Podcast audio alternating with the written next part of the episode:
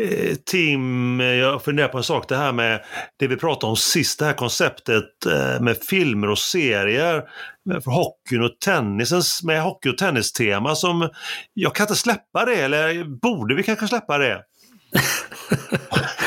Bör och borde, kanske. Kanske, vad är det du tänker på? Nej, vi, jag, radade jag, upp, vi radade upp ganska många filmer och serier ja, förra avsnittet.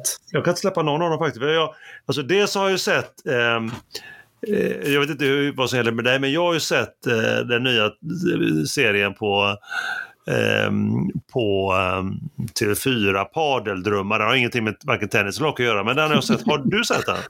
Jag har inte sett den än. Jag har sett eh, många, mycket reklam för den däremot. Den verkar ju trevlig. Vad, vad är ditt omdöme kring, kring det du har sett då? Alla fall, jag, var, jag var inne och spanade dagen och såg att det har släppts två avsnitt och de var jag tvungen att se.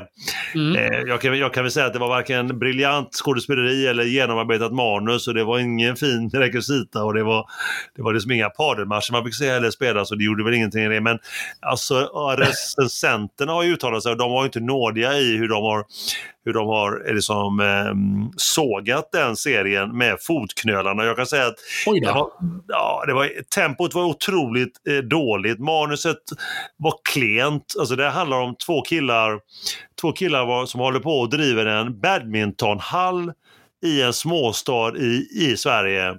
Ja. Och så, så finns det typ ett tiotal, om inte ännu fler, en klubb för inbördes beundran med olika anhängare som äger olika padelhallar i stan. Ja. Mm. Så vill de ge sig in i den här då eh, i den här liksom, världen. Och det som, det som slår mig mest av allt och först av allting det är att det här, den här serien är ju ett, ett och ett halvt år för sen. Ja, alltså den kommer har, nu. Har, har inte padelhysterin lagt sig lite? och, och hallarna börjar ge upp en efter en. Jag läste ju att eh, senast häromdagen var det en av de största hallarna i Göteborgsområdet, PDL eller vad de heter, som skulle lägga ner en av sina hallar. Ja, ja, Men att de, de sa att det finns för många i det geografiska närområdet. och jag bara började skratta lite för mig själv och tänkte ja, de har ju smält upp en padelhall vid alla lokaler som finns. det, det, var en, det var en skarp analys. Men padeldrömmar, se inte den. Det är mitt tips faktiskt. Eh, Jaha, okay. Man blir bara ledsen liksom. Ja, eh, ja. ja, Den ena killen också eh, spelar av Björn Gustafsson hetsar sin gode vän som spelas av Erik Haag att han ska gå på dejt med hans morsa. Du vet, det är så, det är så, det är så, alltså det är så lågt, det är så, ja.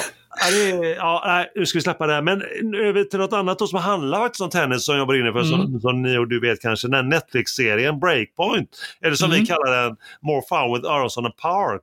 Ja, just det. A movie with the content. Har du sett den då? Ja, men jag vet att vi skickade även en del skepsism kring just den här serien också. att eh, det är ytterligare en serie som, eh, som Netflix gör som ska vara lite Drive to Survive-aktigt då. Eh, Formel 1 för er som har följt det. Men jag måste ändå säga, jag har faktiskt sett eh, ett och ett halvt avsnitt, Emil, av den ändå. Ja. Eh, jag började se det första avsnittet där som var en riktig långkörare med eh, vår gode bad boy Nick Kyrgios. Eh, och min snabba analys av att eh, efter att ha sett det första avsnittet var att eh, man brände allt krut eh, med det bästa först. Om man får säga så. Uh-huh. Alltså Nick Kyrgios är ju en extremt eh, intressant och spännande person att följa. Eh, men efter att ha sett första avsnittet och ge sig in på andra avsnittet, det, det gick typ inte.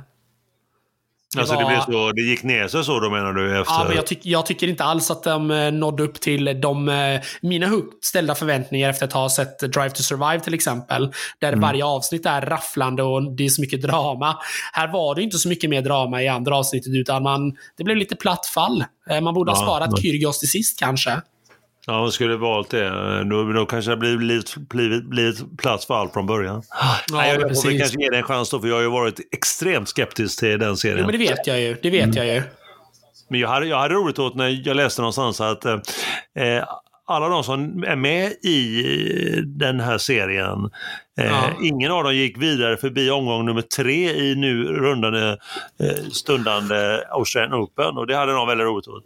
Att alla oh, är det, är den... inte kommit till spel eller inte ens gått förbi eh, omgång tre. Det låter som en mega-jinx av Netflix. Ja, det kan man säga när de lanserar den just nu. Ja, det kan man väl säga. Med tanke på att Nick Kyrgios kom ju, kom ju inte ens till spel. Han hamnade under operationsbordet istället. Ja, han kom inte ens så långt. Exakt. Nej. Så du och jag kanske ska vara nöjda att de inte döpte om den då till vad vårat förslag var. Det kanske man ska vara eh, nöjda då med. Den, då hade den här podden inte eh, antagligen spelats in idag. Nej, då hade vi fått lägga ner på stående fot och sagt tack och hej, leverståhej, ja, eh, pastej till. Men åter till filmerna här då, men Youngblood då? Denna, denna film med mycket svett som droppade från diverse svettiga kroppar, dammen som mm. flög i luften med spotlights i bakgrunden. Har du sett den då? Nej, jag, jag, har inte gjort det heller Emil faktiskt. Utan det har varit, eh, det har varit svalt eh, tv-tittande från men, min sida den här, eh, de här senaste två veckorna. Men du bombar ju bara med mig massa frågor här nu om jag har sett på diverse filmer. Jag tänker Miracle on Ice, Emil, har du sett den? Miracle on Ice, nej. Jag har inte heller hunnit det. Nej. Har inte, nej. Det, har inte funkat, det har inte funkat där heller. Jag har, jag har haft så mycket annat för mig, Tim. Jag tänkte precis säga, det låter som att du har haft lite annat att stå i du också. Ja, men kultserien Smash då från 90-talet, har du sett den till? Nej, nej inte den heller. Inte den heller. Filmen om Björn Borg då? Nej, inte den heller.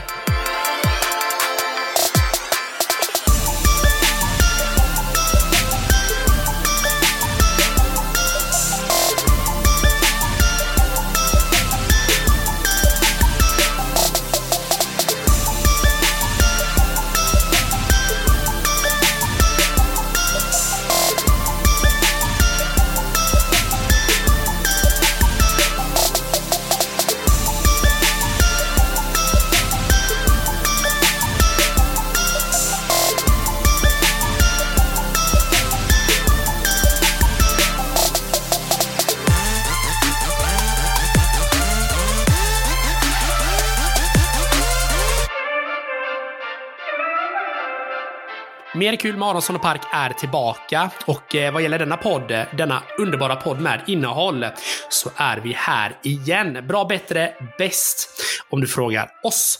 Vi pratar om det vi kan, alltid till dig och för dig. Vi finns här för att upplysa dig om vad som har hänt och inte har hänt inom hockeyn och tennisens underbara värld.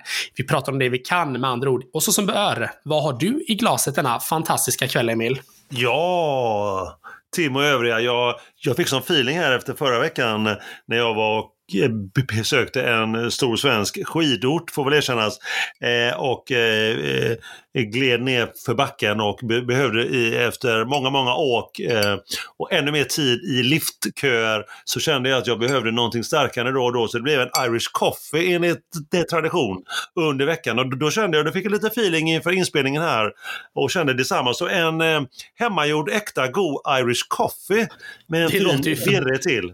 Det låter ju förbannat trevligt faktiskt. Ja.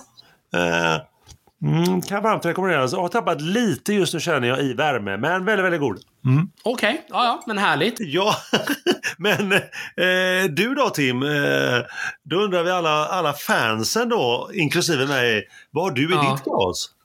Ja, nej, men efter att ha eh, med nöd och näppe överlevt eh, de senaste två dagarna i en eh, magsjuka så är det blåbärssoppa. Jag, jag vågar inte på något annat här och den är så här också gött ljummen nu. Så att nu är det mer kräm, blåbärskräm än soppa för, för tillfället. Jag kanske får, eh, kanske får ropa på min fru och fråga om hon kan komma upp med en varm kopp om en stund här. Så en Irish coffee kombi med en blåbärssoppa, det är väldigt bra content på den. det är sån sjuk feeling här nu i Aronsson och Park så det inte ah, finns. Alltså. Jag kan inte sätta ord på det. Vi går från klarhet till klarhet. Men vi får väl vi får ändå utbringa tror jag va? Det är väl ändå... Vi får utbringa en skål, det är ju den där rätta. Skål på er allihopa. Skål. Och lämna mig aldrig törr med blåbärssoppa. Det är givetvis avsnitt eller episod då, nummer 45 som sänds och exponeras fullt ut bara för dig, för er. Då ställer vi oss frågan vad du gör när du lyssnar på detta avsnitt. Du kanske stärker dig med en skön joggingtur i skogen, simmar över ett sund eller en bukt, körde stenhårt spinningpass i gymsalen på en extremt hård, obekväm sadel. Du kanske äter en trött middag med trötta släktingar som du borde kastat ut för länge, länge sedan från ditt liv. Kanske du drar ett åk med en carvingskida i ren manchester eller var det i puder. Hur som är vi glada att både du vill och gör det, alltså bara lyssna på oss, denna podd med ett så starkt innehåll. Vi hälsar just dig välkommen. Så roligt att du hittar till vår podd och lyssnar. Vi kan säga så mycket. Du har kommit rätt. Du har hittat till poddarnas mitt om du gillar hockey och tennis eller både och. jag blev så himla fascinerad i eh, den här eh, släktingen man borde ha kastat ut för länge sedan. Så hög eh, igenkänningsfaktor man kunde känna där. Så det är hälften hade räckt.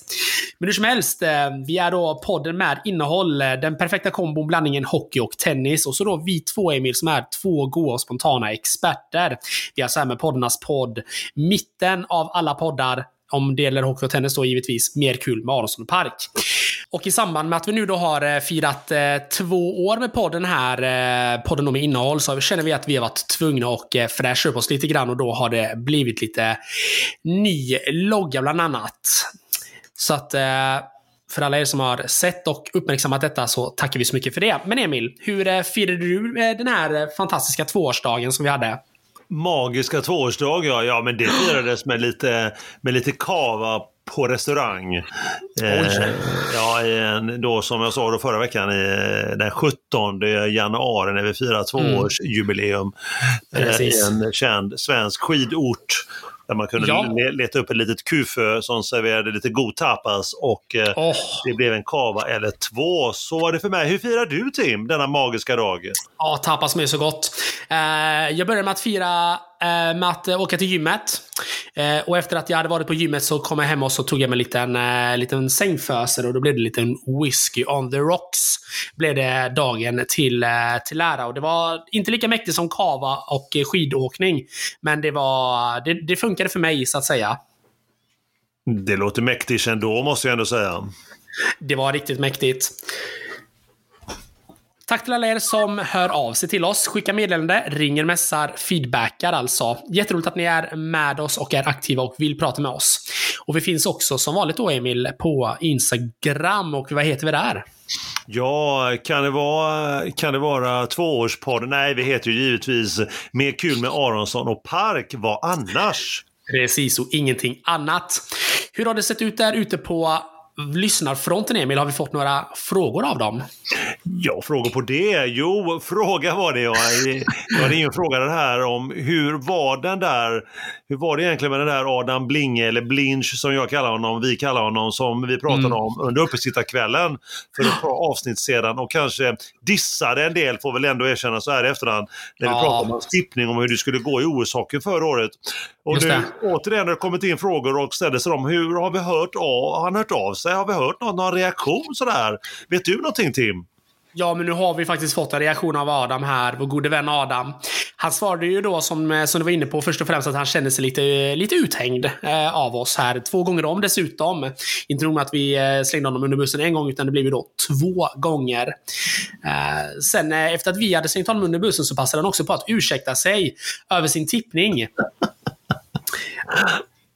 Med eh, förklaringen att han var, han var ung. Han hade ju då inte fyllt år när, när OS gick av stapeln förra året. Eh, att han säkert hade druckit någonting. Mm, man kunde undra vad det var för någonting. Samt att kvaliteten på hockeyn blir så annorlunda beroende på vilka spelare som är med på isen. Eh, och eh, jag tänker väldigt mycket att han hade byggt sin eh, tippning på att NHL-spelarna då skulle vara med, vilket de nu inte blev. Men hur som, som NHL-expert Adam, vi älskar dig. Helt klart. Vi älskar dig Adam, glöm aldrig det. Och då ställer jag mig frågan, har vi några reflektioner från eh, lyssnarna där ute? Vad pratas det om? Vad pratar våra lyssnare om Tim? Ja, med reflektioner var det ja. Den roligaste, eller kanske mest pinsamma om man nu vill eh, kalla det så, var väl att vi ytterligare en gång eh, snubblade på, på våra tungor lite grann eh, och ljög, eller hade fel. Jag skulle inte vilja säga att vi ljög, men vi hade i alla fall fel. Eh, det var ju då i samband med att vi pratade eh, hockey och tennisfilmer i förra avsnittet. Då, då, då blev det en liten freudiansk eh, felsägning tror jag från eh, vår gode vän Emil här, som då pratade om att han hade sett Uh, ja, men vad, om just gällande Wimbledon-filmen då. Och yrade om någon plats som du helt plötsligt kallade för Bergs salonger. Men i själva verket så menar du Bergakungen i Göteborg. Kommer du ihåg detta, Emil?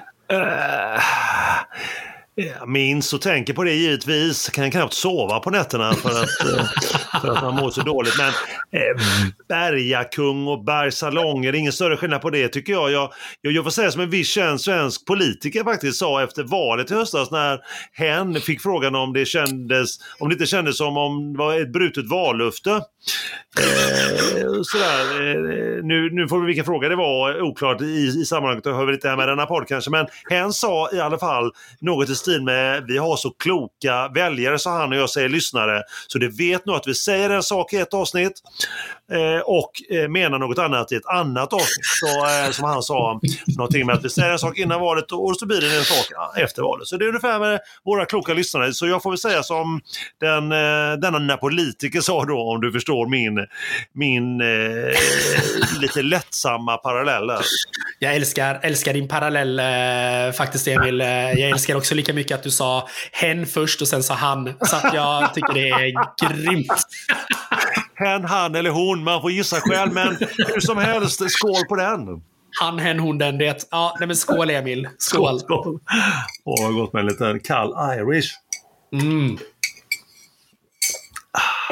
Men hur som helst, det är dags för vårt stående ämne, vårt så uppskattade ämne, veckan, veckorna som gått. Då undrar jag många med mig, eh, hur ser det ut i hockeyns hårdsköna värld? Vad har, hänt, vad har inte hänt så här i slutet av januari? Vad är status där Tim? Ja, men vad har inte hänt höll jag på att säga. Nej, men SHL är ju är fortfarande i full gång här nu. Och eh, det är ju faktiskt så att vi den här veckan när vi spelar in går in någon typ av ödesvecka som eh, många experter har valt att kalla det. Det är ju ofta den här veckan som många saker börjar sätta sig ordentligt. Eh, och kollar man i tabellen så ser man ju faktiskt att, eh, att det kan vara så. Det är otroligt ovisst både i toppen och i botten mitten. Eh, vi har ju haft många frågetecken och ställt oss många frågor kring Ruggle den senaste tiden. Och undrat vad, vad hände med dem? De låg ju inte alls speciellt bra till eh, i början av säsongen, eller de första 25 matcherna för den delen. Mm. Nu har man börjat sin klättring. Och efter 36 matcher spelade nu då så ligger man på en sjunde plats.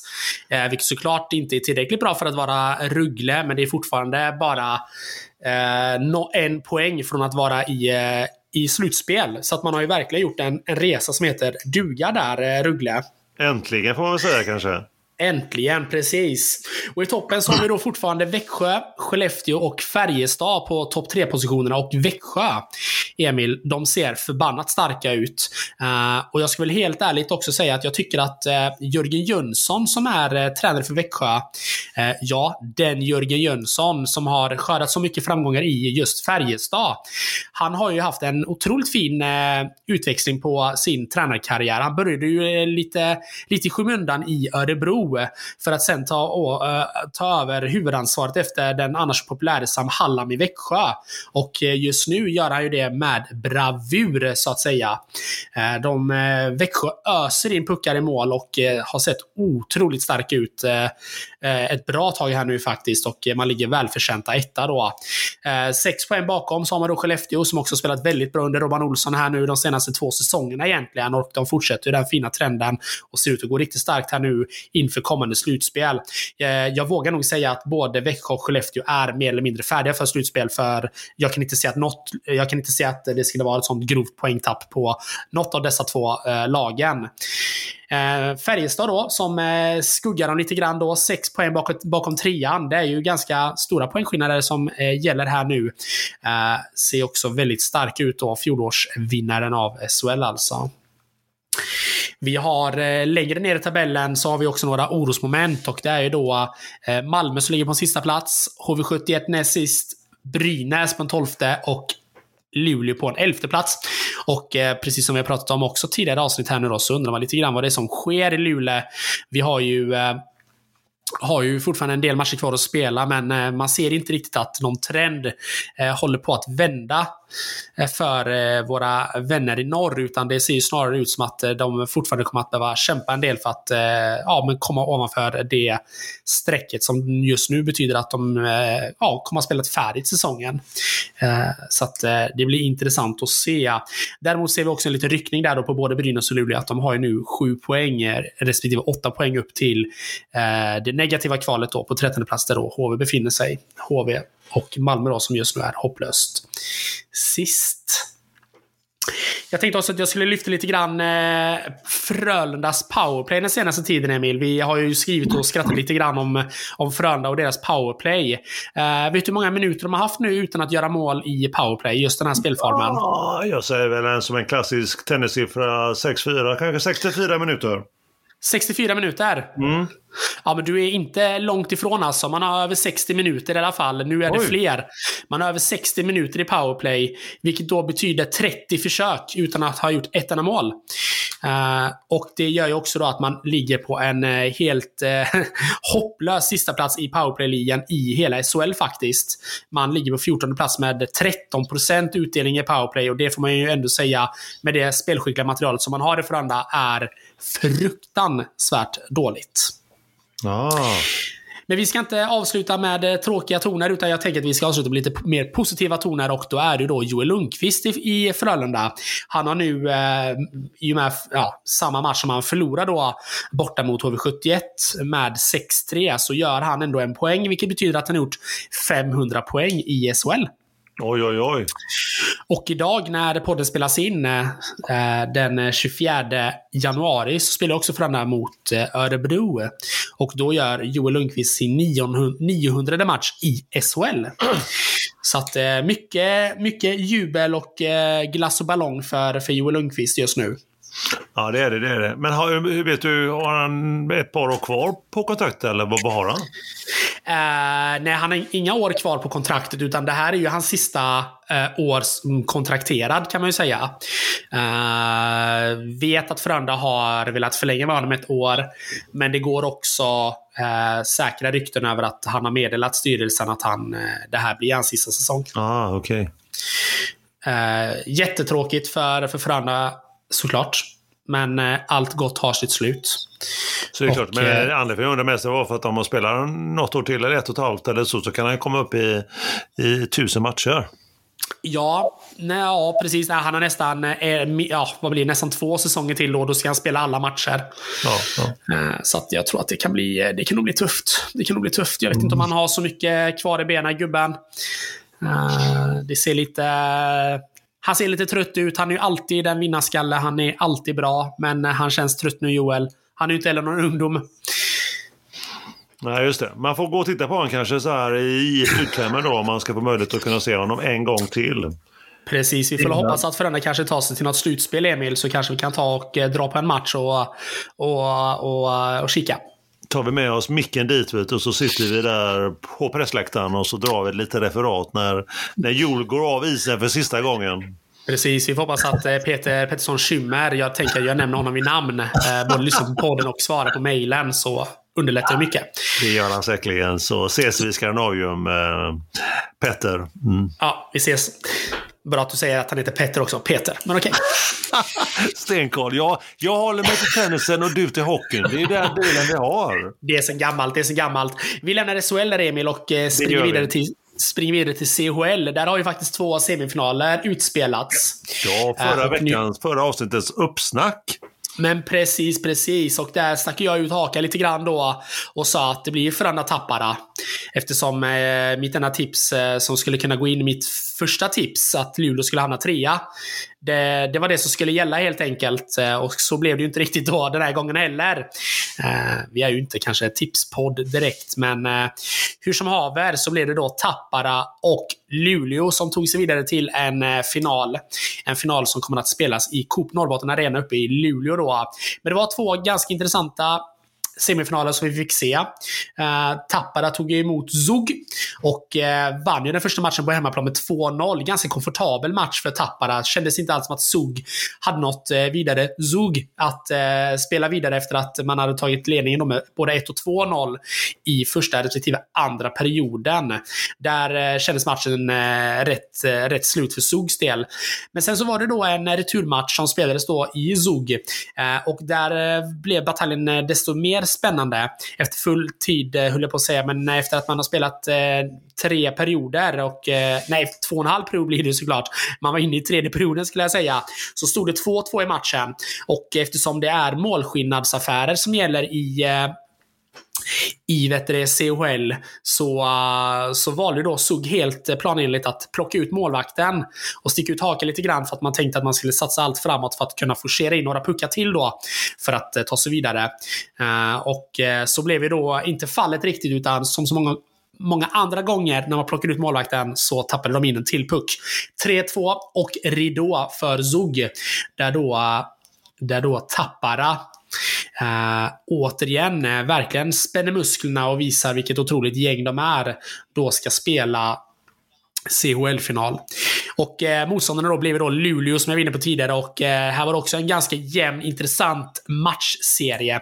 Första matchen som spelades i Frölundaborg slutade 2-2 och eh, Frölunda hade ju tidigare den veckan vunnit mot Luleå och eh, jag var kanske lite stursk då när jag stack ut taken och sa att Luleå var ett bottenlag.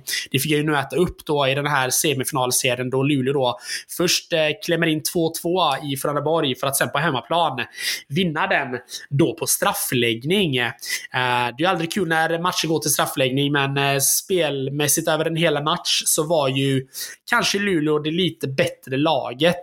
Eh, Man reder ut den stormen som finns och eh, med tanke på det helt obefintliga powerplay som ändå Frölunda har just för tillfället, så är det inte svårt att stänga matcher när man snarare får vila två minuter än att behöva oroa sig och täcka målet i två minuter när Frölunda har powerplay. Så dåligt är det. Skillnaden på semifinal, eller skillnaden på final eller uttåg, det var Frölundas powerplay. Gott så, ridå. Vad tråkigt att höra. Vad tråkigt. Ja, ja, så kan det vara. Så kan det vara. Jag eh, tänker att vi avrundar lite grann med NHL också. Vi har ju vårt eh, kära Seattle, Emil. Ja. Vårt eh, kaffelag. Jag har varit inne och kollat lite grann här och det är väldigt rolig läsning när man ser att de ligger fyra i sin division här och stormar just nu mot ett slutspel, Seattle Kraken efter blott, eh, ja man har ju bara existerat i dryga två år här nu, så det är väldigt kul att se att de ändå har etablerat sig så pass väl som man ändå har gjort nu i NHL. Eh, ser också, ser också att eh, André Burakovsky Eh, vår eh, svenskbekanting här och en av Adams favoriter eh, från tiden i Washington. Han ligger etta i den interna poängligan här. Ah. Eh, vilket också är trevligt såklart. Uh, ja, så det är väl så det har sett ut där. Sen så är det väl helt omöjligt att inte nämna Boston. Uh, Boston Bruins som är helt Ja, de är helt otroliga att titta på just nu. De har då... Vi har ju just nu eh, 46 spelade matcher för Bostons del.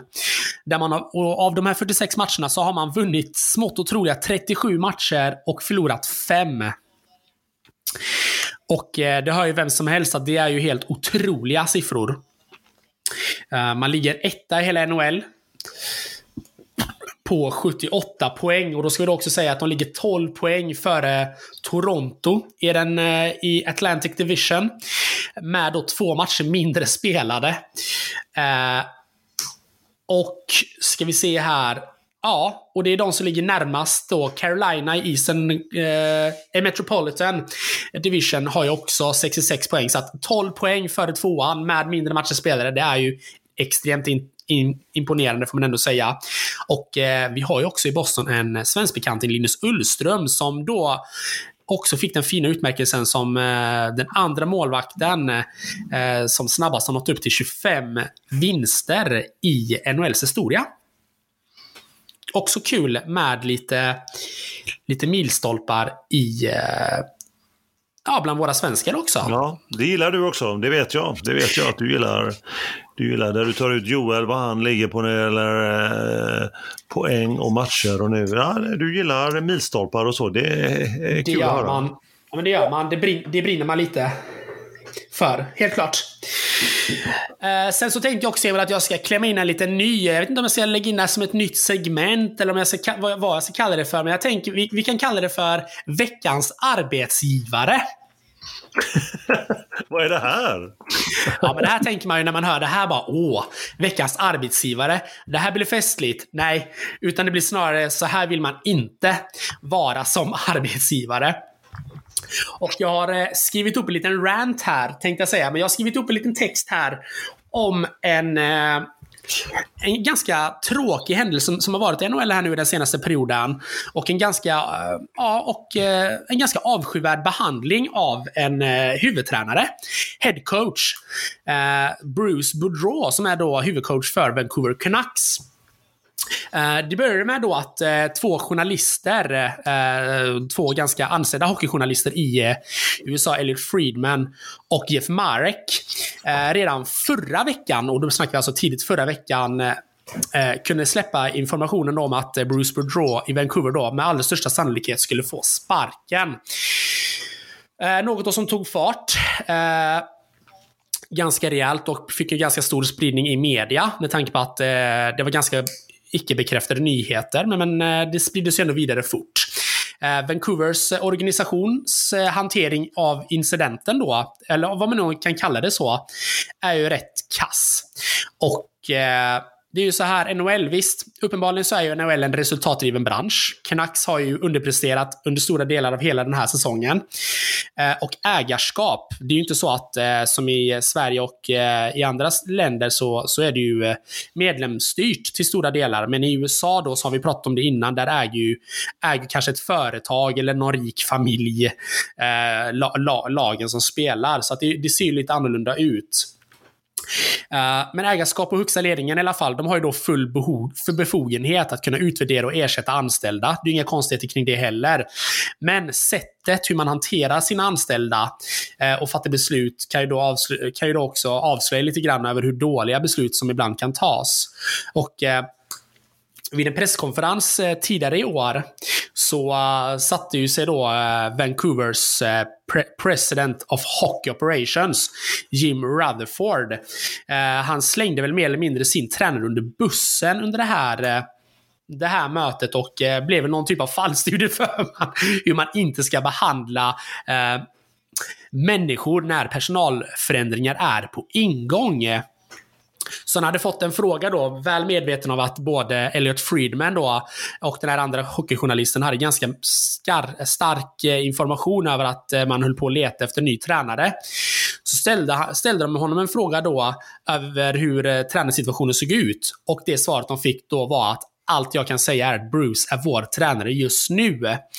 Uh, men samtidigt så, vill han också, så sa han också den här meningen, jag får nästan säga den på engelska Emil, för att jag vet inte riktigt hur jag ska översätta det på ett bra sätt.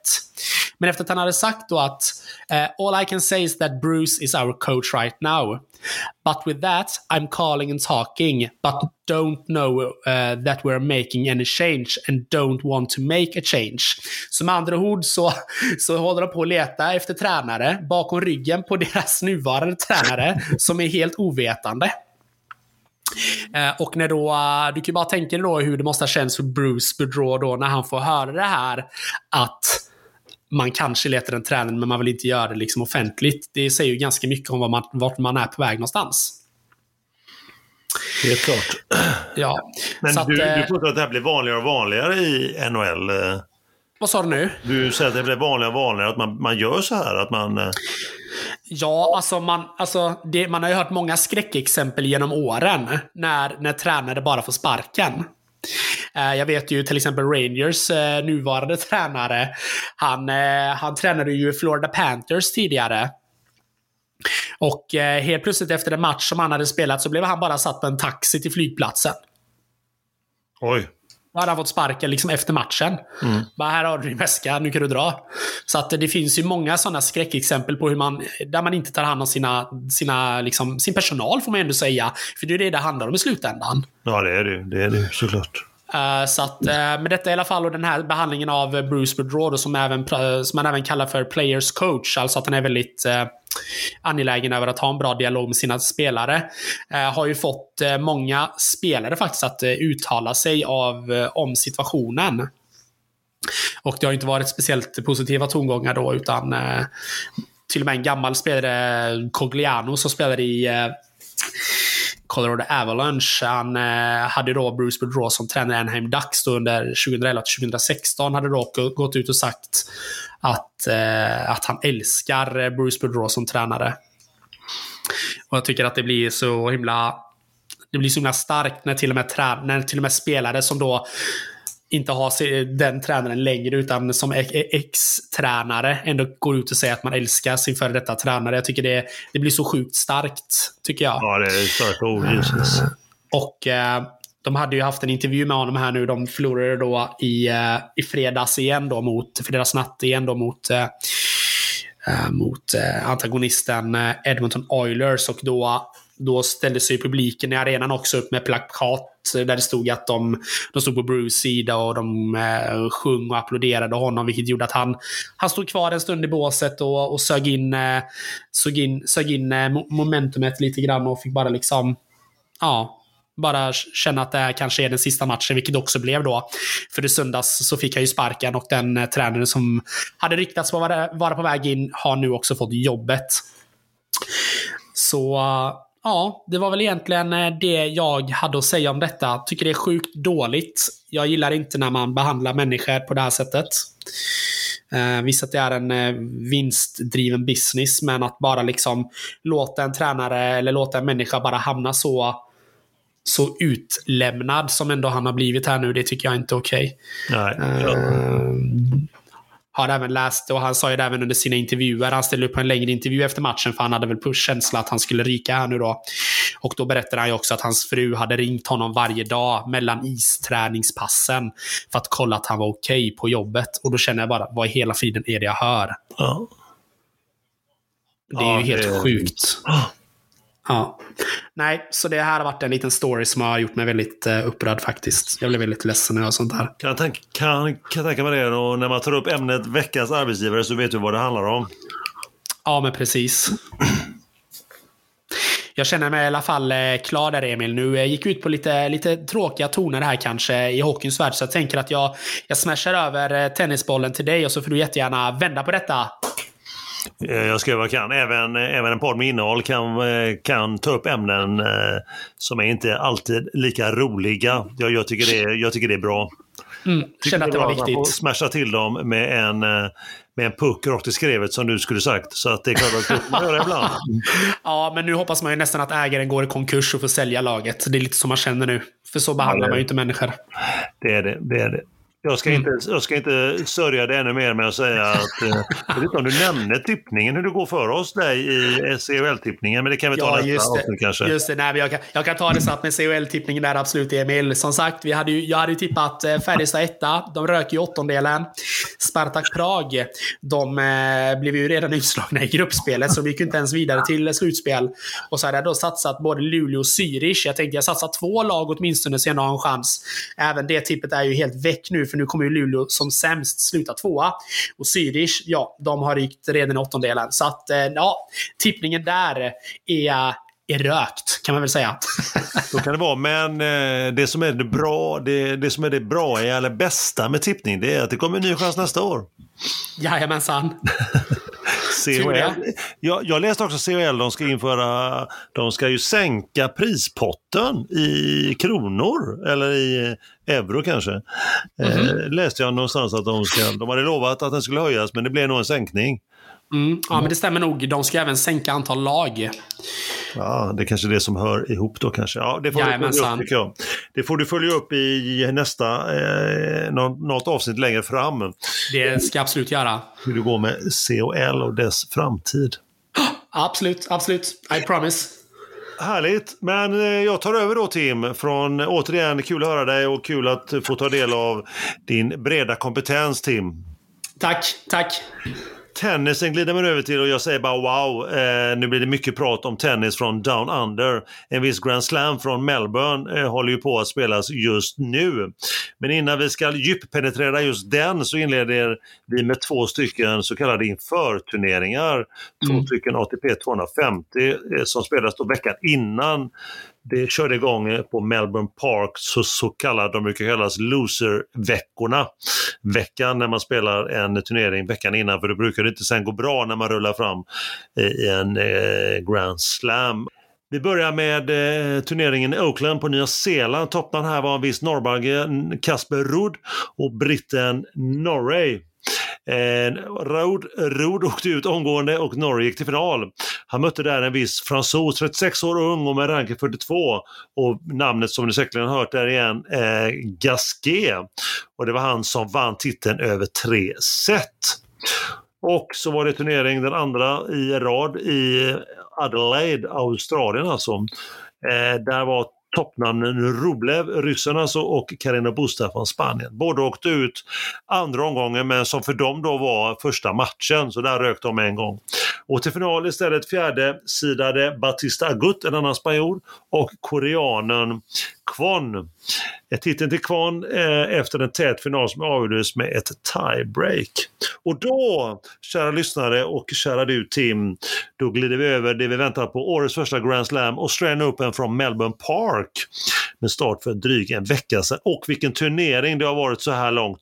Många gamla och rutinerade namn som fallit ifrån och många nya som poppat upp. Många, många roliga matcher. Så kul tycker jag när det rör på sig Helt klart. Vi har när vi spelar in detta avsnitt hunnit fram till kvartarna på ena halvan och eh, kvartarna är klara med andra ord. Eh, semipar är klart på den andra halvan. Så långt har vi kommit den här tisdagskvällen. Och vad har hänt så här långt? Jo, lite, det hände lite saker redan innan turneringen rullade igång. Då gick chefen för Australian Open ut, Craig Tiley, och eh, så vad ska man säga, hotade fansen, varnade dem om att de skulle kunna bandlysas från Melbourne Park om de buade åt en viss eh, Novak Djokovic. Det känns så modernt att göra så, eller mer som en gammal, gammal trött diktatur någonstans i världen kanske, vad vet jag. det känns ju faktiskt oerhört B, om jag får säga, om jag bara får flika in med just den lilla, min lilla åsikt där. det är så otippat. Man hör aldrig just, talas just, om det. Just Novak som man inte buar mot. Alla andra är sak samma. För de har ju hört nu under Australian Open att man kan ju bua åt vem som helst, men Novak rör inte honom. Nej, för då kan du bli bannlyst. Det kanske han får covid. Eh, arenan. Mm. På tal om Novak då, han bröt en införmatch ett par dagar innan, veckan innan torsdagen eh, på grund av känningar, en viss skada. Och eh, så då gick ju lite snack om att det skulle synas när väl blev eh, spel. Men han syntes några dagar senare att han dansade på något inlägg där på Instagram så det var något så farligt ändå med hans skada. Ehm, även Rod har varit lite tveksam inför, som jag berättade om precis. En vinst, två förluster på tre turneringar. Kyrgios, han, eh, som var nämnt här också redan innan, att han har ju knäproblem och lämnade då ett dygn innan första matchen, eh, drog sig ur turneringen i tårar. Men vi kör lite spel då. Vi går först ut med en svensk då. Första omgången, det var varmt, otroligt varmt, upp till 37 grader Celsius. Eh, Mikael Ymer ut omgående mot japanen Nishioka. Eh, eh, ranking 33 på japanen. Utan chans i första andra set. Break omgående i tredje. Eh, hade genboll sen till 3-0 svenskar men tappade till 2-4 matchen över sedan. Två timmar dryga.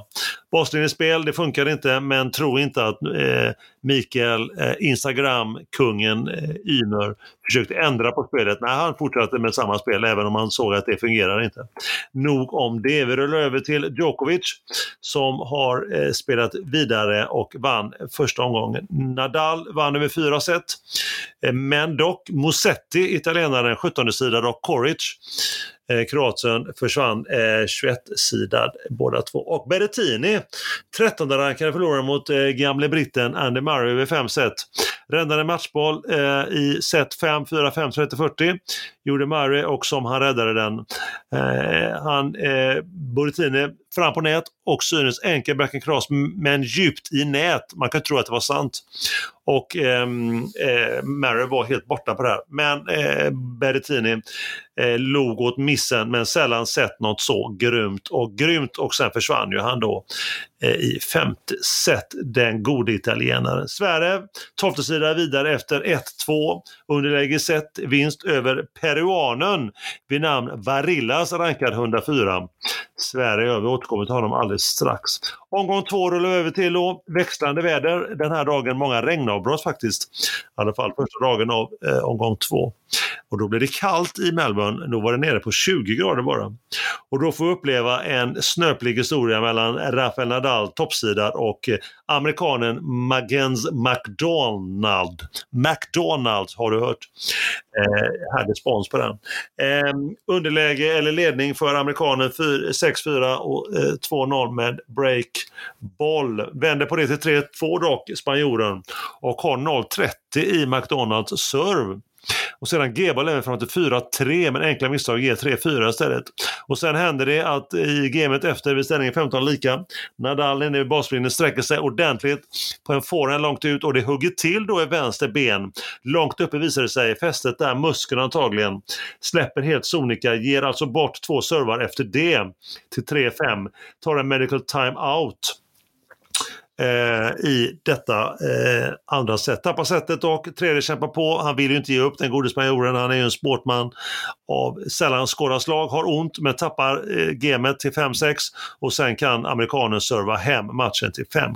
En stukad Nadal får lämna då eh, eh, Melbourne Park efter andra omgången. Precis faktiskt som en viss tippning och en viss spekulation gick här i podden för ett par veckor sedan att eh, jag vågade så att att säga eh, räkna bort den gode spanjoren. Vi fortsätter omgång två. Kanadensarna och Shedder Al-Yassim eh, låg under mot en slovak vid namn Malkan. 0-2 i set vände det till vinst. Strålande gjort. Rudd möter Broxby, en annan amerikan. Eh, underläge 2-0 i set. Eh, 2-5 blir till 3-5 och egen serve. Tre matchbollar alltså för Broxby. Lobb på den tredje matchbollen, utsidan baslinjen laddar den. Och sedan lyckas, eh, lyckas den gode norrmannen vända på det i tiebreak, vinst där med 7-4. Fjärde bryter blank till 0-1 och bryter igen till 0-3. Men Rod kommer tillbaka, bryter åter till 1-3 men tappar igen till 1-4. 2-5, chans att serva här matchen igen, två matchbollar. Eh, fyra timmar eh, på retur, som, eh, fyra timmar tog matchen efter en retur lång. Och vår tippning med att Rod skulle gå långt till semifinal är alltså borta. Kan ställa sig frågan här om man är soffexpert eller expert. Mm. Det gick inte att känna igen i alla fall Rod. Han såg seg ut, ingen plan B heller där. Eh, och Brooksbys spelsinne imponerar. Och han la de flesta på Roots backhand. Smart idé!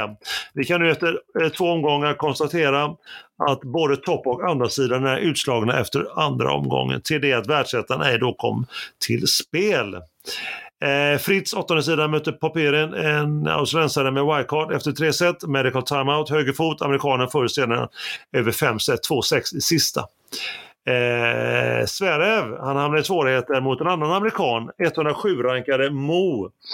En lucky loser som kom in i turneringen. Tapp första tiebreak, tre raka efter det. Ingen snack om det. Tysken är helt, gick inte att känna igen. Och även han utslagen. Och sen, Tim, om du minns, Murray mot Kokonakis. Just det. Äh, Kokonakis ledde med 2-0 i set och, och Murray kommer igen till 2-2. Eh, och klockan gled fram till tre på natten innan vi går in i det femte avgörande setet. Eh, fyra breakbollar där har Murray vid 3-3, bland annat 0-40. Upp till 5-5 och där har han två nya breakbollar. Räddar båda, eh, två stabila servar eh, och så. Breakboll nummer tre dyker upp, tungt spel och Murray borta. Men, men, och sen Coconut borta på fjärde breakbollen. En rak forehand där och sedan inside out och då är Kokonakis borta 6-5. Servar hem matchen, han servar hem på första matchbollen. Rak backhand från baslinjen. Kan ni tänka er att matchen höll på i 5 timmar och 45 minuter. Och vad är då klockan i Melbourne? Jo, den är 6 minuter över 4 på morgonen. Ja, det är helt otroligt. det kändes som att huvuddomaren trodde att han var en annan tidszon måste jag säga. Alltså kanske klockan var ett drygt i New York eller klockan sex i London på kvällen eller sju i Paris. Mm. Vad vet jag. Men vet du Tim eller någon annan där ute vem som för övrigt bestämmer om en match ska brytas för mörker, natt eller regn eller liknande? Vet du vem det är? Ingen aning. Det är alltid refereen, alltså huvuddomarnas huvuddomare i turneringen som avgör detta. Och han tyckte mm. att det var lämpligt att de höll på att spela efter fyra på natten eller på morgonen. Det är, helt, det är, det är faktiskt helt otroligt. Men jag hörde, också, jag hörde också en del andra intressanta grejer. Jag hörde att eh, Murray var ganska irriterad. Fan, vill du gå på toa där? Ja. Och det fick han ju inte. Nej, det är helt osannolikt. Man, matchen blir ju bra ganska tidsmässigt här i Sverige för det blir sen eftermiddag.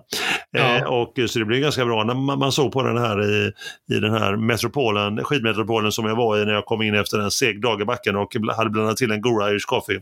Så ja. det blir ganska bra där. Men vet du nu, eller annan också, hur många gånger Murray, han leder nu på hur många han har vänt en 0-2 till 3-2 underläge i en Grand Slam. Ja, Nej, hur många gånger gånger. 11 gånger. Roger Federer den gode, han är tvåa på det och eh, på 10 även Boris Becker om du minns den gamle skattefifflaren. Även han har eh, 10 gånger han har vänt 0-2 till 3-2. Det är fascinerande. Ja, det är det, det är det. Det här var också den näst längsta matchen i Australian, Australian Opens historia. Mm. Längst var en viss final 2012 mellan Novak Djokovic och Rafael Nadal. Den var 5.53.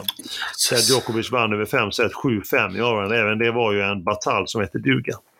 Mm.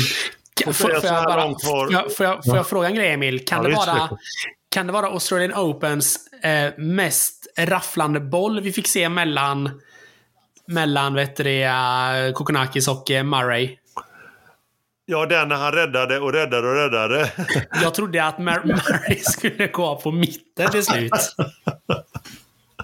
Ja, den var, eh, den var häpnadsväckande som han... Dels att hur svagt och att han inte kunde eh, slå ut och eh, vinna poängen Australien ja. men också hur Murray häpnadsväckande räddade bollen om och om igen. Ja, det var helt... Eh, det var faktiskt helt otroligt. Ja, och det vände matchen ju. Det vände ju matchen. Ja, ja, det kan man lugnt säga att det gjorde. Ja, fascinerande. Den bollen kan man ju se om och om igen. Ja, den var riktigt häftig. Förlåt att jag avbröt. Du får fortsätta. Matcher, jag tycker Rune, dansken har imponerat. Två raka 3-0-matcher har han vunnit, alltså tre raka set. Djokovic har imponerat. Eh, tappade raka set i andra omgången, men och han gnällt lite på publiken, gjorde han andra gången. Han tyckte att det var en åhörare en, i publiken som var lite väl överförfriskad. Mm. Och det gillade inte serben. Men huvuddomaren sa till honom att lugna ner dig nu, det var inte så farligt. Eh, och, så hade, och erkände faktiskt att han har ont i låret på presskonferensen efter där. Ska vi se, Tsitsipas har också då så här långt vunnit två raka 3-0 matcher. Murray då med sina två stycken 0-2 till 3-2 i setmatcher. Tillbringat över 10 timmar på banan så här långt. Mm. Även hemmaspelaren australiensaren Popirin, två femsetare i de första två omgångarna. Den andra då, som jag nämnde precis, över amerikanen Fritz åttonde sidan. Och en hel del nykomlingar som har gett sig till känna. Mm, Man kan mm. också säga så mycket att eh, det är väldigt öppet längst ner i lottningsträdet efter det att Rudd åkte. För det var ju på samma lottningsdel som Berrettini och Sverige och Fritz var. Så det blir ju helt vidöppet som vi återkommer till. Vi rullar vidare i tredje omgången. Kanadensaren Chapovalov 20-sidare mötte Urkas på lacken 10 sidad. Eh, 0-2 till Hurkas men, som blev 2-2 men Hurkas kan sy ihop det och vinna till slut femte avgörande. Medvedev mot Korda, eh, amerikanaren alltså. Och där blev ju tre raka till Korda. Rusen gick inte att känna igen alls. Spelet passade Korda perfekt. Tippningen faller där då. Även där borta Medvedev Även om då Medvedev hamnade, vi tippar ju sist som ni vet, Medvedev hamnade ju på samma del av lottningen som Rafael Nadal som skulle göra att tippningen skulle kunna fulländas. Men mm. ack, ack, ack, vi återkommer om det. Bautista Agut, 24-sidare, vann över Murray då. Murray var väl trött över sina dryga 10 timmar på banan. 3-1 i set.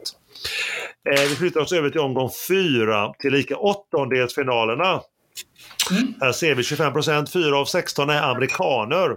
Samtliga mellan 20 till 25 år och samtliga gör då personligt rekord i Australian Open. Vi har Tommy Paul, 25 år, rankad 35, bästa i Australien innan är tredje rundan. Och vår favorit JJ Wolf, 24 år. Ranking 67, aldrig spelat Australian Open innan. Sebastian Korda, 22 år, rankad 31, sida 29, tredje omgången i fjol och nu då fjärde. Ursäkta. Och sen, den stora överraskningen, det är Ben Shelton, 20 år, rankad 89 och hör och häpna, han har aldrig spelat hos en Open innan, han har aldrig varit utanför USA. Amerikanska gränser innan och spelat tennis. Han har aldrig varit utanför USA. 20 år gammal killen. Det är ju häpnadsväckande. Han bestämde sig ihop med sin far och mor veckan, månaden innan i december i fjol att ah, vi ska åka till Australien ändå. Va? Och så gjorde han det, så spelade han i Adelaide båda de veckorna och vann en match där, förlorade två. Och sen åkte han till Melbourne. Häftigt. återkommer strax till honom hur det har gått egentligen för den Ben Shelton. Men eh, ja, en lysande karriär hoppas vi på. Men hur gick matchen då i åttondelen? Jo, Hurkas vann, eh, eller Hurkas mot Korda. Eh, där tre raka där, eh, tre och en halv timme tog det till Korda. Tsitsipas mot Sinner och det var en sån här ren och skön tennismatch som jag gillar. De spelar så enkelt, det ser så enkelt ut allting och det bara flyter på som tennis mm. kan bara. Så snyggt, så snyggt, så snyggt. Där har vi matchen till femte set och eh, eh, 3-2 hamnar eh, i femte set hamnar Sinner i underläge med 0-43 breakbollar. Men räddar två av dem, men en får en rak lång till 4-2. 5-3 sedan och serve 40-15 efter retur i samma hörn, fyra timmar. Och Sissipas vidare. Statistiken visar här häpnadsväckande att Sinner har spelat 17 Grand Slam-matcher mot topp 10-spelare. Och hur kan det så många han har vunnit? Oj, jag har ingen aning. En! En en av 17 mot toppspelare i Grand Slam. Oj. Mm. Så där har han lite att fila på och även denna gången mot Tsitsipas gick det inte vägen. Ja. En annan eh, match som vi såg, eh, Rublev eh, och Rune i åttondelsfinalen. 2-1 i set, eh, blev två lika. Och där ser vi, eh, och, det leder, och Rune i ledningen i avgörande set 5-2. Dubbelbreak upp men Ryssen kommer igen fem lika. Eh, Rune har sen eh, två matchbollar. Eh, men det blir till tiebreak och där går Rune upp i 2-6-ledning, 3-7. Man spelar bäst av 10 för det är super tiebreak sista set i Australian Open. Men okay.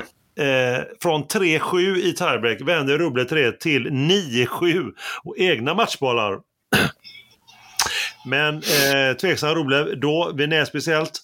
Och eh, eh, eh, upp till 9-9. En fantastisk passering där fram till 9-9. Ny matchboll till 10-9. Och på den då, vad händer? Jo, andra serve och det blir en nätrullare på den efter serve. Så, och den bara droppar över nätet och dör från oh. ryssen. Matchen över på drygt 3,5 timme. Ganska snöpligt avslut för dansken. Men det har väl någonting med karma att göra så som han håller på och skriker och har sig på banan kanske. Vad vet jag? Vad vet jag? Vad vet jag? Och Shelton mötte J.J. Wolf då, amerikanskt igen, helamerikanskt. Och Wolf ledde med 1-2 i set men tappade till Shelton vinn 3-2. Kvartarna har vi fått fram nu då. Tre stycken amerikanare kvar och fem sidade spelare. Vi tar igen dessa kort. Eh, I natt spelades Kashanov, ryssen, mot Korda. 18 respektive 29 sidade och här gav Korda upp med underläge 0-2 i set och 0-3 game. Ont i handleden och kan man ju ändå tycka att man kan ändå spela klart kanske 3 game. Så det var väl inte så snyggt där av Korda. Tsitsipas tredjesidare vinner mot överraskningen Lehechta från Tjeckien, rankat 71 i världen. 3-0 raka set där för greken. Och i natt då spelar eh, kvartsfinalen av de två återstående Rublev mot Djokovic. Eh, femte respektive fjärde sidare. Inbördes möten 2-1 till Serbien. I april i fjol vann dock ryssen på grus i just Serbiens hemland. En ringrostig Djoko då. I övrigt så har de vunnit två gånger till på hard. Eh, ATP-slutspelen faktiskt 21-22, eh, 2021-2022 eh, och båda till raka set till Djokovic. Och i den andra då kvarten är det helamerikanskt möte mellan Ben Shelton, som vi har nämnt, och Tommy Paul, en amerikan där då, inbördes aldrig mött, i alla fall officiellt. Semi 1 blir då Kashanov mot Sissipas och den andra kvarten då som jag nämnde spelas i Mombiti, eller i natt då. Spelar de tippningen då? Vill man höra lite om den kanske? Det vill man. Ja, jag pratar ju, man får notera då, det vill jag få in här, att eh, lottningen var ju inte gjord då. Och att jag vågade välja bort Nadal som jag, eh, det gick ju bra med den, och att jag valde och vågade detta. Han såg inte så kry ut, gammal ut som jag nämnde. Eh, och Ruud trodde jag fram till semi, likaså Medvedev och Sissipas och Djokovic. Vi har ju Sissipas kvar där, Medvedev och Rod Ruud rök ju tidigt. Och Djokovic kan ju då i, i natt imorgon bitti gå till semi också. Och jag ser honom då som också vinnare. Djokovic inte så höga odds på den. Han ser ju överlägsen ut och med tanke på hur lottningen har blivit så eh, ser man ju inte just nu någon som kan hota honom. eh, varken Sissipas eller Khachanov om det skulle bli så, eh, eller någon av dem blir det ju i så fall i final. Eh, vi får se. Vi tippade också lite grann där med att Rune skulle gå till omgång fyra. Åttondelen, så han åkte redan i eh, i andra eh, rundan. Kyrgios lämnade VO och Sinne sa vi till fjärde gången men han röker i åttonde. Eh, vi sa kvart men han röker i eh, åttondelen då, tyvärr. Mm. Svensk-Karlen har vi pratat om, om vi ska lämna lite grann. Och så är det snabbt Mikael Ymer då. Eh, Mikael Ymer, han spelade Adelaide veckan innan och han gick ju då till kvartsfinal där och vann över faktiskt eh, McDonalds som vi nämnde för en stund sedan när vi pratade Murray. Och sedan förlorade han mot Known, koreanen som vi också nämnde här för en stund sedan. Eh, vann bara 3G med den kvarten och denna veckan spelar han i eh, Belgien och en Challenger. Han anmälde sig sent så han får kvala in och han kvalade in just i eh, möter en belgare. Han kvalade in i huvudturneringen och möter nu en belgare där. Elias, hans bror också. Han föll i andra omgången i kvalet till Australien. Tyvärr, eh, och den här veckan är han samma challenger i Belgien som han möter en fransk kvalspelare imorgon. Sverige-trean Dragos Madar har spelat eh, i, Antal i Antalya, Antalya i Turkiet. På, eh, Fick du en lite eh, finskt eh, tryck i det ordet, eller? Antalya? Ja, det, ja, det lät alltså så. Va? Eh, Antalya, eh, Turkiet, ja. Eh, men han har eh, spelat där nere och ehm, Eh, och har vunnit båda titlarna där, precis samma som förra året. Och det är stort. André mm. Göransson spelar med kompisen Adelaide, vann en match där innan och sen gick han, åter han över till Australien, Australien Open, men han åkte söderöver till Australien Open och bytte partner för att komma in i huvudturneringen tillsammans med schweizaren Ösler och ut i andra omgången mot Piers Mies. Eh, där. Övriga svenskar återkommer vi till om en stund när vi ska prata lite ett annat evenemang som går av stapeln här om dryga veckan. Så Australian Open, mycket prat om det. Fantastiskt trevligt att äntligen är igång med en riktigt stor fet turnering och vi gillar ju så som både du och jag Tim gillar ju just Australian Open mäktigt mycket, mycket, mycket. Så det var tennisen just för nu.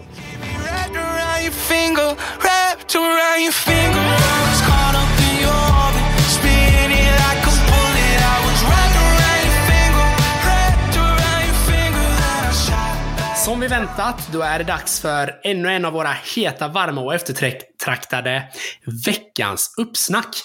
Och denna gång, då har vi ett styck sådant där du Emil ska leva fram det. Så vad tänkte du snacka om idag? ja, ja, vad ska vi prata om? Eh, vi har ju precis lämnat Australian Open här, eh, redogjort för hur det har gått hittills fram till kvart semifinaler. Och nu är det dags att vi ska prata om, igen igen, någonting som ligger, med varmt, ligger oss varmt om hjärtat. Om en vecka, den 3 februari, dryga veckan, är det dags för Davis Cup igen. Mm kvalificeringsrunda till Davis Cup Finals i september och det går av stapeln i Kungliga Tennissalen som jag nämnt innan mot Bosnien Herzegovina som väntar eh, motståndare där. Vinnarland går eh, och blir klara för Davis Cup Finals gruppspel i september. Ja, ja. Jag tänkte att vi snackar upp eh, och börjar med Sverige faktiskt där vikarierande förbundskaptenen Johan Hetsberg har tagit ut sex spelare som ska samlas i Stockholm här eh, nästa vecka, eh, i början på veckan. Mikael Ymer, rankar 72. Han gjorde DC-debut, Davis Cup, alltså 2015 och spelat 21 singlar, vunnit 14 av dessa. Eh, man får väl säga att året har börjat okej okay, med kvartsfinal i Adelaide som bäst här som vi nämnde precis. Så, att, eh, så det är väl det som har hänt med Mikael, så vi får se. Han är också en stabil Davis Cup-spelare som jag nämnde. Just det. Storbrorsan, 119 rankade Elias, spelade första resmatch 2013. Han har gjort 28 singlar och vunnit hälften. Inledningen 2023 dock mindre bra skulle jag säga jämfört med fjol i alla fall. Första rundan okay. i Pune åkte ut där, semifinal i fjol. Eh, och eh, andra kvalrundan och sen upp jämfört med kvalfinal förra året. Ja, denna vecka spelar han som vi nämnde också i Belgien och så vi får se där. Vi har Leo Borg med oss för första gången i Davis Cup. Eh, son till alltså den gode Björn som jag nämnt om. Han ja, ja, ja, ja. Max Borg. Exakt. Eller Sibylla Borg. Exakt. ja, båda två där. Eh, och han spelar ju mest på ITF-touren men ibland gör lite, får lite wildcard på grund av sitt efternamn kanske, ATP eller Challenger. Men har inte mm. spelat någonting i år. Så hans, men enligt utsago så ser han stark ut när han nu tränar i Kungliga Tennishallen. Okay. Vi har mm. eh, Carl Friberg också uttagen 440 rankad. Eh, så eh, inte mer med det i år. Och eh, så har vi eh, Filip Bergevi också 821 rankad i världen. Mm. Eh, han är inte uttagen i den officiella truppen för man får bara ta fem spelare där. Men han ska ah, ja. dock vara med och sparra och kan bli uttagen dock. Eh, eh, så ser han spelar också på en lite annan nivå eh, än Bröderna men han är på Challenger mest och härjar. Försökte ett kval till Challenger här innan året var slut och han förlorade omgående allting. Och så har vi dubbelspecialisten då, uh, André Göransson med dubbelracken 68. Han har väl lyckats bäst, Jo, får man säga. Han har titeln Challenger i Cam Canberra som vi har nämnt precis. Mm, eller som jag nämnde förra avsnittet med Machlakla med japanen, du vet. Och sedan eh, åkte han ut av Australian Open här i andra omgången. Eh, gjorde han, så det var ju svenskarna lite kort där. Vi får se. Eh, Dragos Mararos som vi nämnde också har vunnit två titlar här i år. I TF-touren dock, eh, men eh, ja, vi får se om han kan bli uttagen om han är aktuell för spel. Det återstår att se. Okay. Okay. Bosnien-Hercegovina då, kaptenen där, vad heter han? Eh, ja, vad heter han? Soran Sernic. Han har tagit ut fyra spelare, samtliga födda på 1990-talet, Tim. Mm -hmm. Ja, och. Massa millennials. Ja, verkligen. Och den högsta rankade är Damir Zamur. Eh, rankad 193 i världen. Han inledde sin Davis Cup-karriär 2010 för så länge sedan. Spelat 31 singlar med Aha. 20 vinster.